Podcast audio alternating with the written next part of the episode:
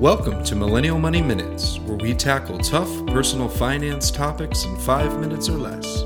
With your host, Grant from MillennialMoney.com and Matt from DistilledDollar.com. Hey everyone, today we're going to talk about 10 things that rich people do. So, this is one of the things that, you know, when I started my financial independence journey in 2010, I really sat down and thought for a long time about what makes the wealthiest people in the world actually wealthy. And I put down this list of 10 things, and I'll read the uh, first five, and then Matt can you know handle the, the, the second five. Uh, the first is a vast majority of the world's wealthiest people are entrepreneurs. They run their own businesses. They have other people working for them and making money for them instead of having to be you know wage income earners tied to their jobs. Yeah, so, the, the one thing here is you know just think about how many employees you know are that are extremely you know financially successful, and then how many you know entrepreneurs you know uh, you know how many billionaires do you know that are entrepreneurs right? So you know there's not many billionaires that are employees. That's basically right. what it comes down to.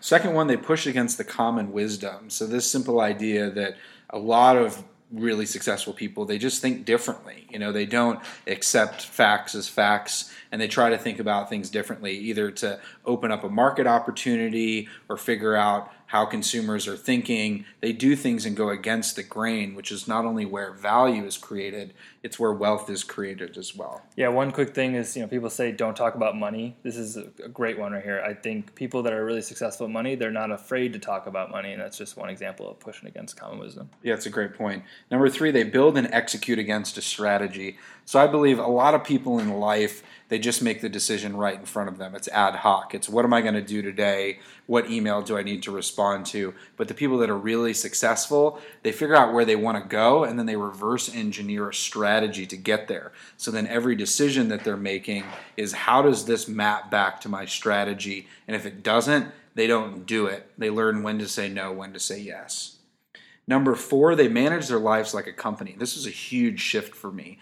Um, when you just manage yourself as a single person, you know you miss a lot of things like you know tax advantages, um, and you know you, you're, you're it's such a singular view um, that you know you're not able to take advantage of things like partnerships. And when you view your life as a company you're able to get significantly more benefits than just thinking about it as a person. Yeah this is one thing i started doing after i got my cpa license um, because you know you look you look at uh, a lot of companies balance sheets cash flows and you start to look at it that way. And so you know, I started looking at if I'm saving one, two percent a year, that's really like a, a, business with a profit of one or two percent. And so, you know, if I can jump up that profit 10, 15, 20 percent, you know, it becomes a little bit more exciting to look at it from a business perspective.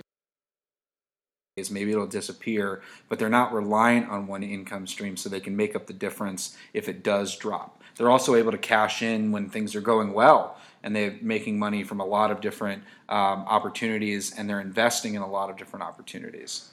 Yeah. So number six, have smart. They have smart money habits, and uh, habits is a big one because these are things that they do on autopilot.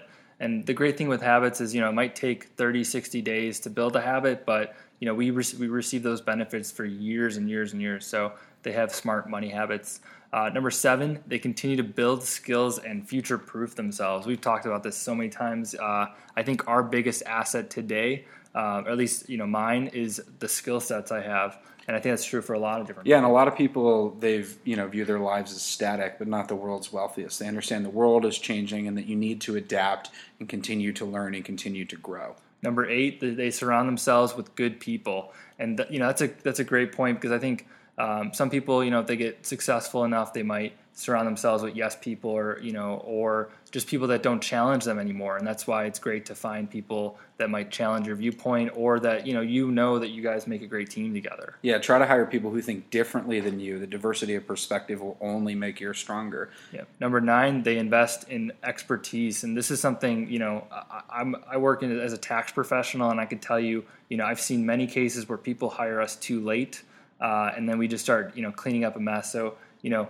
whether you know what's that big thing that you need to work on? I know grant you've yeah i mean it's just reach out and pay for expertise when you don't know something. You can often pay in micro units so for 15 minutes of people's time. And you can literally tap into 30 years experience paying someone a couple hundred dollars i can't think of a higher ROI investment than that. And the final one, they shift from making good to better to best decisions. So this is really comes down to just a lifetime of experience. Good is often good enough, but when you can learn and grow and you have people around you who are challenging you and you invest in expertise, it's really when you're able to amplify your money making and investing uh, and income opportunities. And so these are the 10 uh, things rich people do.